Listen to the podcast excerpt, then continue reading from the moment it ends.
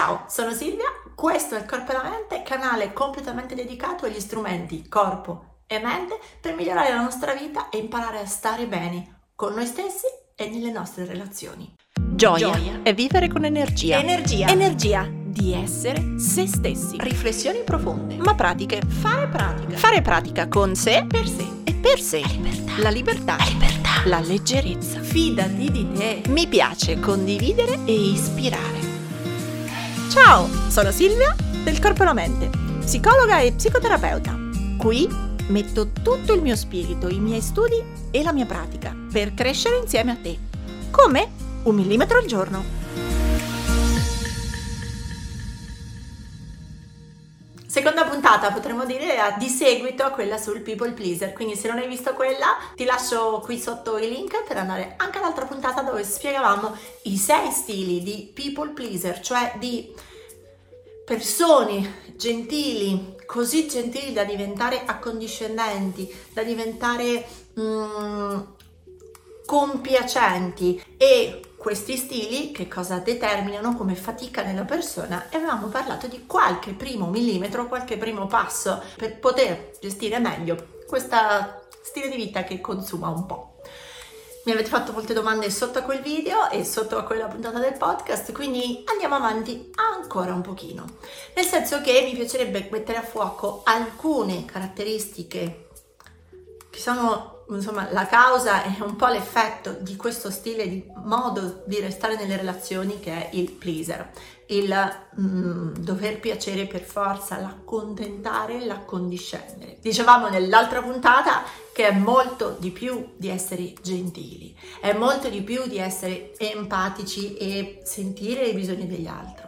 Quindi Andiamo un po' più in profondità, non solo con gli stili, ma capire cosa è successo nella vita di una persona che oggi si trova ad avere uno stile di people pleaser e che magari vuole modificarla per poter stare meglio. Partiamo dall'elemento empatia perché va benissimo essere gentili, va benissimo essere empatici, è una caratteristica, una qualità meravigliosa di una persona, avere l'empatia per sentire l'altro, per riconoscere che cosa sta provando e quella spinta, quel desiderio di volerlo aiutare. Dicevamo che uno degli stili di people pleaser però è questa sorta di eccesso, i tuoi bisogni vengono sempre prima, tu devi stare più comodo di me, tu i tuoi bisogni, le tue necessità, i tuoi desideri sono importanti. I miei non so se li so e se li so sicuramente non ho forza, coraggio, energia per dichiararli perché se li dichiaro ho paura di perderti. In questo eccesso di empatia, come se fosse un muscolo troppo vigoroso che scatta sempre comunque, io scordo di sentire i miei sentimenti, le mie emozioni.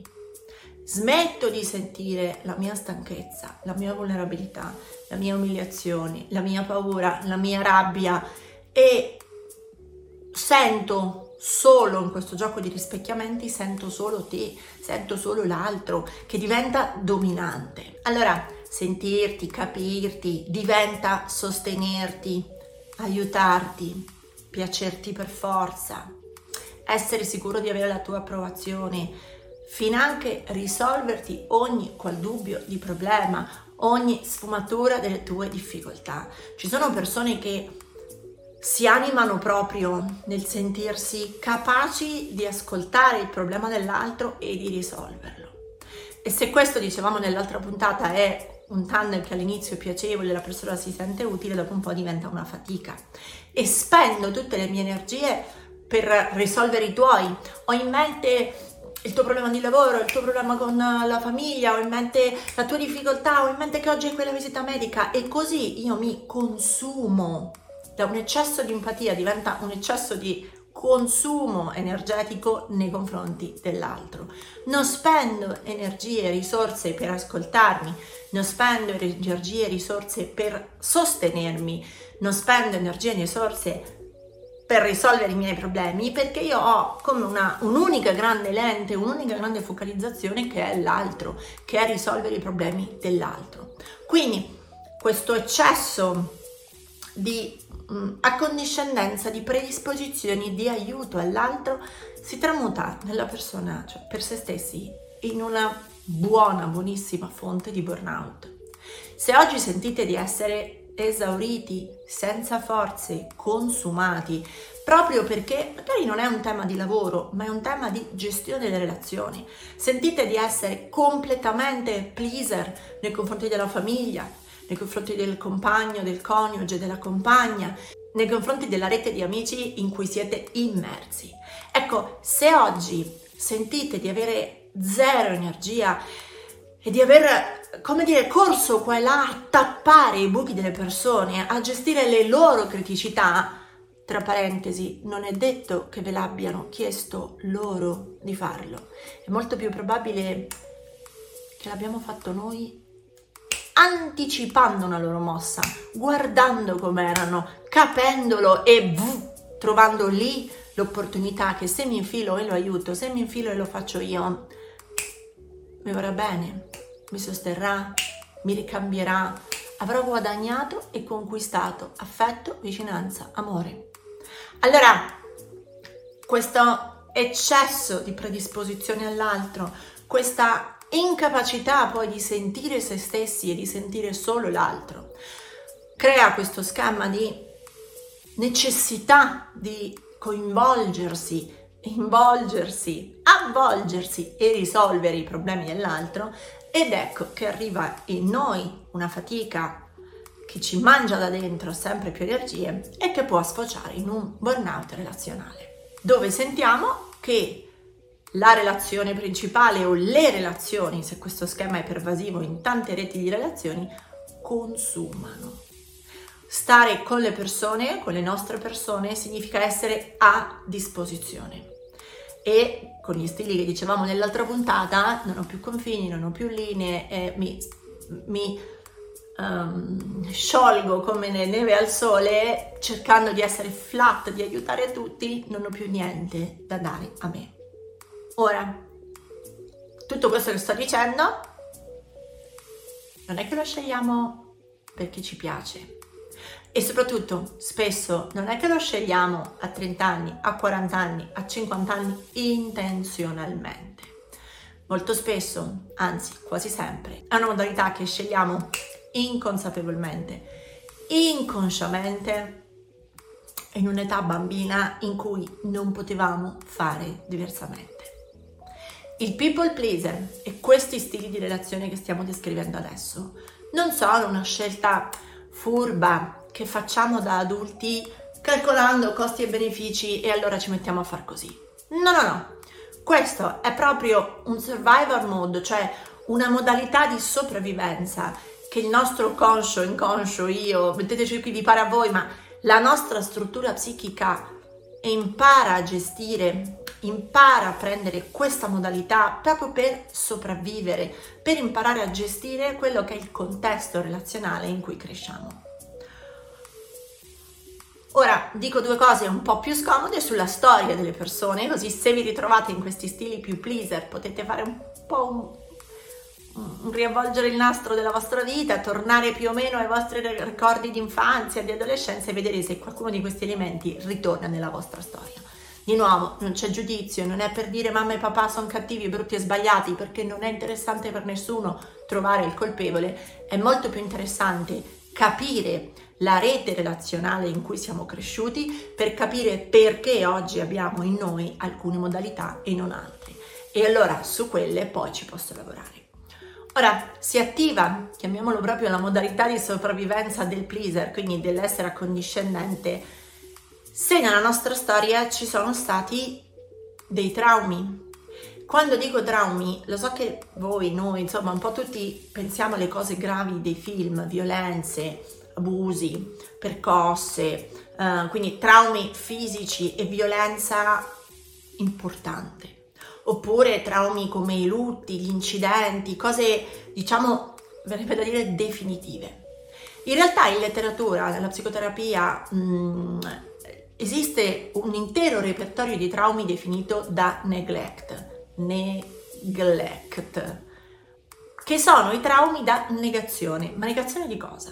Traumi da negazione di affetto, di sostegno, di cura, di vicinanza. Quindi non è il genitore che picchia ripetutamente il figlio, è più il genitore assente, che non sta con i figli, che, o che ci sta in modo passivo perché magari ha una sua malattia, è collassato sul divano, è infermo e non ha sguardo, non ha occhi, non ha cure, non ha attenzioni per i figli. Um, neglect può essere ancora um, famiglie in cui divorzi, separazioni, poi riunioni e poi di nuovo divorzi e poi, come dire, queste step family che diventano sempre più grandi e di nuovo nei figli magari non si riesce a costruire la sensazione di continuità affettiva. Perdo un genitore, ne perdo un altro, poi torno col primo, poi torno col secondo. È, non è il vissuto dei normali figli di separati, è separazione, più cambi continui dei partner, più lutti, ma in generale si crea una storia per la persona di negazioni di quote parti d'affetto. Genitori assenti perché lavorano perché non ci sono mai, perché sono fuori sempre in trasferta, genitori assenti perché sono depressi o in altre malattie corporee o fisiche. Quindi quando c'è stato tanto trauma da neglect o e quando c'è la presenza di una rete, un genitore, insomma le persone care di grandi tratti narcisistici, il figlio, i figli possono aver sentito che non c'era tutto questo spazio, questo riconoscimento, questo amore per se stessi, ma che anzi erano loro a doversi occupare di. Vi faccio due esempi, no? Nel caso dei traumi da neglect e ho i genitori, le persone cari che non mi si filano tanto, io bambino survival cerco di sopravvivere sgomitando, andandomela a cercare un po' di effetto, andando a essere per esempio il bambino bravo a scuola perché spero che con quel voto mm, i miei genitori finalmente mi guardano contenti, mi dicono brava, mi fanno un regalo. Oppure in quel mm, mondo un pochino assente che non mi si fila, io imparo a essere gentile, servizievole, a sistemare la casa, a preparare il dolcetto perché così quando papà torna la sera forse mi dà una carezza sulla testa. È così che inizio a sviluppare il pleaser, la condiscendenza, l'accomodanza e la necessità di mettere i tuoi bisogni prima dei miei. Non è che io ci nasco così, io avrei voluto essere il cucciolino di famiglia, la rondinina a cui sono le rondini grandi che portano il cibo. Ma se non sta succedendo entro in allerta e ho paura per la mia sopravvivenza e ho paura di restare al freddo senza affetto, mi attivo andando io a cercarmelo, sgomito in cerca di diventare importante per te. E anche nell'altro caso, se ho avuto genitori ingombranti, nel senso che con grossi tratti narcisi, dove erano loro le persone importanti, dove i figli, la famiglia ruotava intorno alla centralità dei genitori, uh, di uno, di entrambi, nonne, zie, io parlo di genitori pensando a tutta la rete di caregiver, di persone importanti. Ma se tutto questo, appunto, se sono loro le persone importanti e io sono una loro estensione, è probabile che mi abbiano fatto sentire amabile solo le volte in cui sono stato funzionale a loro. Sono le volte in cui mi sono presa cura di loro, perché se loro sono le persone importanti, io funziono per loro, o meglio, sono funzionale a loro. Allora, nel primo caso, sgomito per cercare di diventare un pochino importante per te, per essere visto da te ed essere voluto bene. E in qualche modo davanti a una rete trascurante, provo a guadagnarmi un posto diventando un pleaser. Un esaudisco i tuoi sogni, realizzo i tuoi desideri, risolvo i tuoi problemi, anticipo le tue richieste, mi rendo importante così, otterrò un po' d'amore così. Nell'altro caso, il genitore mi fa sentire bene solo quando servo a lui, solo quando funziono per lui. E in questo senso, o che l'altro, appunto, mi assegni un'importanza in quanto figlia o figlio di una persona importante o di una sua estensione, oppure perché l'altro nell'altra forma di narcisismo più covert, più nascosta, ehm, mi continua a dire quanto ha bisogno di me per funzionare, quanto e quindi è più seduttivo perché figlio mio, figlia mia, è grazie a te che riesco a fare tutto, tu mi aiuti, tu mi proteggi, tu mi sostieni, quindi in questo senso narcisi nei due versanti, sia che loro si sentano onnipotenti e facciano sentire voi solo utili a loro e quindi importanti solo perché siete loro figli e loro forse vi degneranno di uno sguardo oppure narcisi nell'altro verso, nel senso che più seduttivi, io non sono niente senza di te, tu sei la mia cosa importante e qui c'è il solito ricatto emotivo, tu se sei la cosa importante tu devi stare con me. Se, tu, se è grazie a te che io faccio tutto, tu devi stare con me.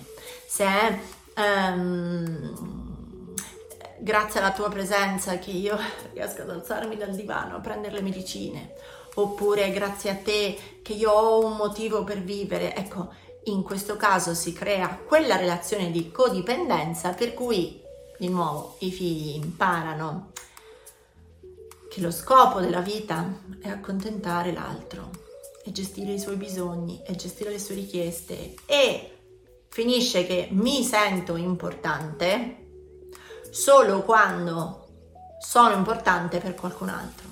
Mi sento importante solo quando aiuto l'altro, risolvo i suoi problemi e più quando l'altro ha di me giudizi positivi, commenti positivi e ricevo da lui, da lei conferme continue.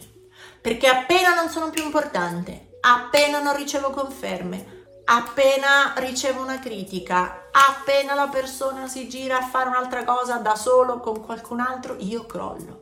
Non c'è stabilità in me perché io mi sento bene, amato, voluto, sostenuto, capito, mi sento importante solo se per te sono importante, solo se tu stai con gli occhi fissi su di me, solo se a te risolvo i problemi e allora tu mi riempi di vicinanza, amore, sostegno dove se questo è lo schema a volte la riempie proprio piccino piccino, a volte finisco per accontentarmi delle briciole, ma quel tantino che mi dai mi sembra enorme, meraviglioso.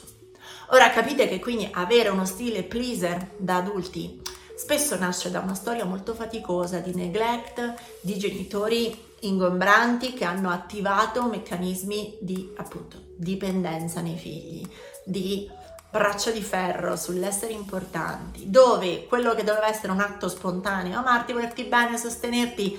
e attivare un'empatia sana è diventata che il figlio che sgomita per avere un po' d'affetto o che è eccessivamente investito di importanza finisce pietrificato e impara dentro di sé, non è nei geni ma è nella struttura, cioè oh, sono cresciuto sapendo per certo che mi vogliono bene, che non mi abbandonano, che mi sostengono solo se mi attivo per loro. E torniamo a tutte le cose dette nella puntata precedente. A quel punto metto i tuoi bisogni prima dei miei, evito il conflitto, do in abbondanza, ti riempo di gentilezze, regali, attenzioni, ti risolvo i problemi, è tutto quello che ci siamo detti. Quindi un eccesso di empatia, necessità di risolverti i problemi, mi arriva il burnout in una storia di neglect o relazioni piuttosto di stampo narcisistico. Sul narcisismo ci farò un giorno un video perché online sento dire di tutto, con anche cose abbastanza imprecise, ma ci ragioneremo, ci torneremo. I messaggi di base che la persona impara. Ho bisogno di conferme continue. Farei di tutto per te. Che si traducono in devo essere importante per te, farò di tutto per essere importante per te e in mi sacrifico ma mi amerai. Mi sacrifico, ma sarò importante. Mi sacrifico, ma a un certo punto mi affrancherò, mi sentirò bene e me ne andrò per la mia strada. Ma in realtà questa trappola poi rimane per sempre, perché poi appunto diventa con la fidanzata, con il compagno, con gli amici, con i colleghi, con il capo. Ormai attivo quel survival mode sarò importante per te, mi devo guadagnare la stima, la vicinanza, l'affetto, mi devo um, non comprare ma um, è un risultato che tu mi vorrai bene e mi stimi, non è un dato di fatto, è che io mi dovrò sempre impegnare a fare qualcosa per te perché otterrò forse quel tantino d'affetto che cerco. Poi in realtà, poiché quel tantino d'affetto non è mai tantino, perché io sono deprivato da quel punto di vista, quindi sono enormemente bisognoso d'affetto, non mi rendo conto che la mia richiesta al mondo è di essere enormemente accudita e quindi è lì che entra quel gioco nascosto di risentimenti, di rabbia, per cui io sento di dare tanto e poi di svuotarmi perché nessuno mi rimpolpa abbastanza. Quindi burnout, svuotamento, risentimento, rabbia. Ma proprio perché ci sono queste condizioni di partenza, spesso la persona, così come in famiglia da bambino, anche da grande, non è capace di dire di no, non è capace di mettere dei confini, non è capace di ristabilire delle modalità che chiameremo sane. Perché è privo di energia, privo di forza per se stesso, pensa se ce la può avere per fermare e confinare l'altro. Allora, e veniamo di nuovo al come fare sperando di dire qualcosa di un po' più approfondito rispetto ai suggerimenti che trovate nell'altra puntata. Ma e uniamo due temi, no? Di Fill Your Cup, ancora un altro video, un altro podcast che vi metto qui sotto nei link. Se io non recupero prima la mia energia, non avrò sicuramente energia per cambiare le mie modalità survival. Cioè, se io non mi faccio uscire dalla modalità di sopravvivenza, non aggiorno la pratica, dando chiaramente alla mia mente, al mio corpo la sensazione che è finita la guerra, è finita, non sono più a casa con quel genitore, oppure sono a lavoro, non è ancora mio papà, non è ancora mia mamma, sono nella mia vita privata, sono passati vent'anni da quella roba là. Se io non do fisicamente al mio corpo, alla mia mente, alle mie emozioni la sensazione di essere non più in guerra ma in pace. Io continuerò ad avere attivata quella modalità così primitiva che mi ha salvato. Quindi prima devo riempire me, ritrovare la mia carica, fare le cose che mi servono per avere un gocciolino di caffè nella tazza, un gocciolino di energia nel serbatoio. Altrimenti sfinito, sfiancato e con questa missione input di sopravvivenza, come se io avessi l'input di correre nella giungla perché il leone mi viene dietro. Io nel dubbio la mattina mi sveglio e corro, non è che mi siedo sulla maca, vedo se davvero c'è il leone. Se sono abituato che mi sveglio e corro, corro. Allora, da quel punto di vista lì, io devo prima far cambiare il mio schema di sopravvivenza iniziare a dire a me stessa, al mio cervello e al mio corpo che è tutto ok, che il leone non c'è, che posso forse camminare, magari un po' frettolosamente, ma non correre. Allora, prima di riempire le tazze degli altri, provare a dire ma quanto c'è davvero nella mia tazza? Perché se sono in burnout, se sono senza forze, se sono completamente drenata e scarica, non riuscirò a uscire dal mio survival mode. Continuerò come in guerra, esausta, un ennesimo giorno a mettere l'armatura e andare nel mondo con quello che ho imparato, con quello che so fare, aiutare, servire, essere accondiscendente e accomodante. Prima guardate la vostra tazza, riempite la vostra tazza, riempite le vostre energie e così riuscirete un po' meglio a mettere dei confini, perché molto spesso noi ci rendiamo conto che qualcuno ha violato un confine, una nostra soglia di protezione perché ci ha fatto rabbia, perché ci ha fatto indignare, perché ci ha umiliato e allora quell'eccesso del comportamento dell'altro in qualche modo ci fa sentire di essere stati violati. Ma se continuo a non avere energia, non, non, riesco a riparare quel confine, a rimettere una regola, a protestare, ad arrabbiarmi, a rimetterti al tuo posto, a rifare la barriera. Sono pezzi quindi mi passi sopra una volta, non ho energia per rimetterti a posto e rimettere quel confine in chiaro e quindi lo farà ancora una volta, ancora una volta, ancora una volta, la collega continuerà a parlare male di noi, il capo continuerà a usarci, il partner continuerà a fare come gli pare.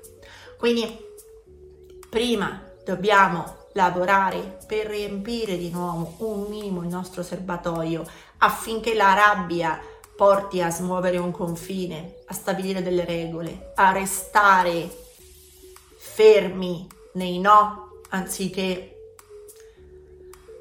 come non ho la forza di dire di no, dico di sì a tutte, mi lascio passare sopra e mi lascio ancora svuotare. Per sfinimento tutto diventa sì, perché gestire un no o gestire una reazione o gestire un conflitto che deriva da un no diventa troppo difficile. In questo senso un altro suggerimento che vi do è quello di provare ad avere vicino e a studiare come se fossimo allo zoo le persone che avete intorno a voi che reputate un po' più sane. Se vi guardate intorno, ce l'avete l'amica di cui sentite la vicinanza ma che non è prodiga nell'aiutarvi, nel risolvervi le cose, non sta sempre lì appresso a voi. Forse quella non è che me ne freghista, forse quella è un po' più sana. Vi scrive o vi telefona, vi fate la chiamatina, vi incontrate ogni tanto.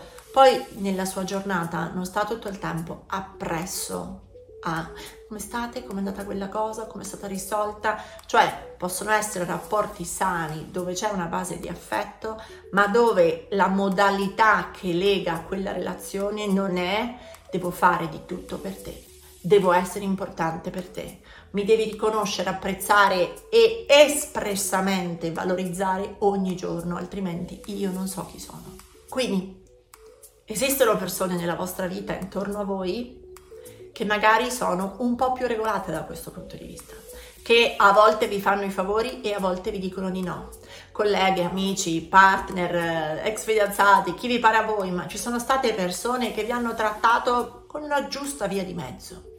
Allora, guardateli bene, prendeteli a modello, perché se potete sentire il loro affetto, anche se non vi dicono sempre di sì, forse lì c'è l'opportunità di capire che anche voi potete essere voluti bene, apprezzati, sostenuti, anche se questo non passa continuamente da un comportamento dell'altro attivo di sostegno, ringraziamento, ehm, vicinanza, accudimento. E potreste forse piano piano liberarvi da questa modalità dove nella vostra testa, secondo la vostra storia, solo se attivate quel tipo di pleaser otterrete delle relazioni calde.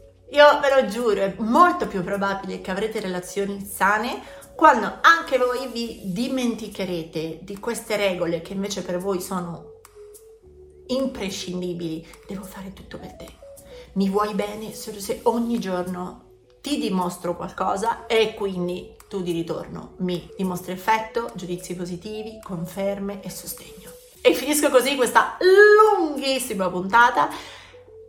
Prima devi riparare te stessa, riparare te stesso, riempire di nuovo da capo te di messaggi subliminali, di pensieri e emozioni sulla relazione che non si basano su questi presupposti. Il neglect, l'abbandono, la trascuratezza e quindi l'andarsi a meritare l'affetto e la vicinanza.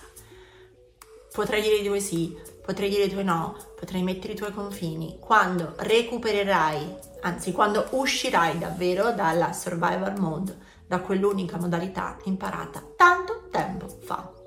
Ora, ve lo dico sempre, la psicoterapia è uno dei modi in cui questo si può fare, andare a cambiare i messaggi subliminali che uno ha imparato crescendo, le promesse che si è giurato da bambino, per avere nuovi modi di pensare, nuovi modi di funzionare da adulto.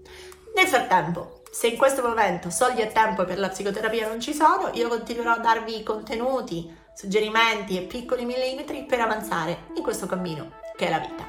Fammi qui sotto le tue domande, scrivimi su Instagram se hai commenti, io dalle vostre domande, dalle vostre riflessioni sviluppo sempre nuovi contenuti che poi vedete nelle settimane successive. Quindi per oggi la finiamo qua, ci vediamo la prossima settimana. Ciao! Ora tocca a te! Metti in pratica il tuo millimetro e condividi questa puntata sui tuoi social con l'hashtag un millimetro al giorno. Tagga il corpo e la mente così potrò seguirti anch'io. E ti ricordo che mi trovi su Instagram, YouTube e Facebook sempre come il corpo e la mente. Se vuoi aiutarmi, lascia una recensione a questo podcast. Ogni tua parola è preziosa, è preziosa. Ci sentiamo al prossimo millimetro.